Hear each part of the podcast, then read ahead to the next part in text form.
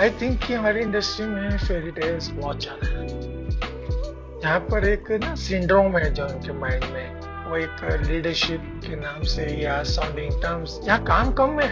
इस तरह की बातें बहुत ज़्यादा है। तो मैं जो सोचता हूँ रियलिटी में बट आई थिंक रियलिटी में ये स्टार्टअप्स आ रहे हैं, इनके जो नहीं रुक पाते, या वाइंड अप कर जाते हैं कि फेलियर रहती है। उसमें बहुत से फैक्टर्स है रिस्पॉन्सिबल बट मेरे हिसाब जो हम सोचते हैं, जो ये मैं सोचता हूँ कि इसमें क्रेडिट एक मेन फैक्टर है, जो नए फ्रेश स्टार्टअप्स को किल कर रहा है।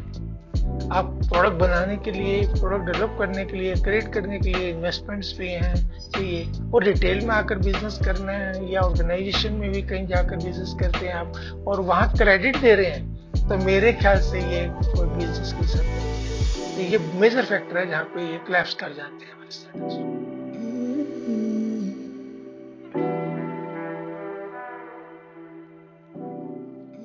Hi, I'm Sanjeev Sabarwal and this is my podcast, Send Me the Bullshit Place. Now you can find me on Spotify. I have spent last 35 years in FMCG and beverage industry in my career. Then I founded a small business management company seven years ago.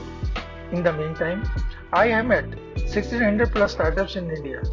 Further in the podcast, you will be hearing about the Smoothie Rentals. So stay tuned for new episode of our limited series on every Saturday on Spotify.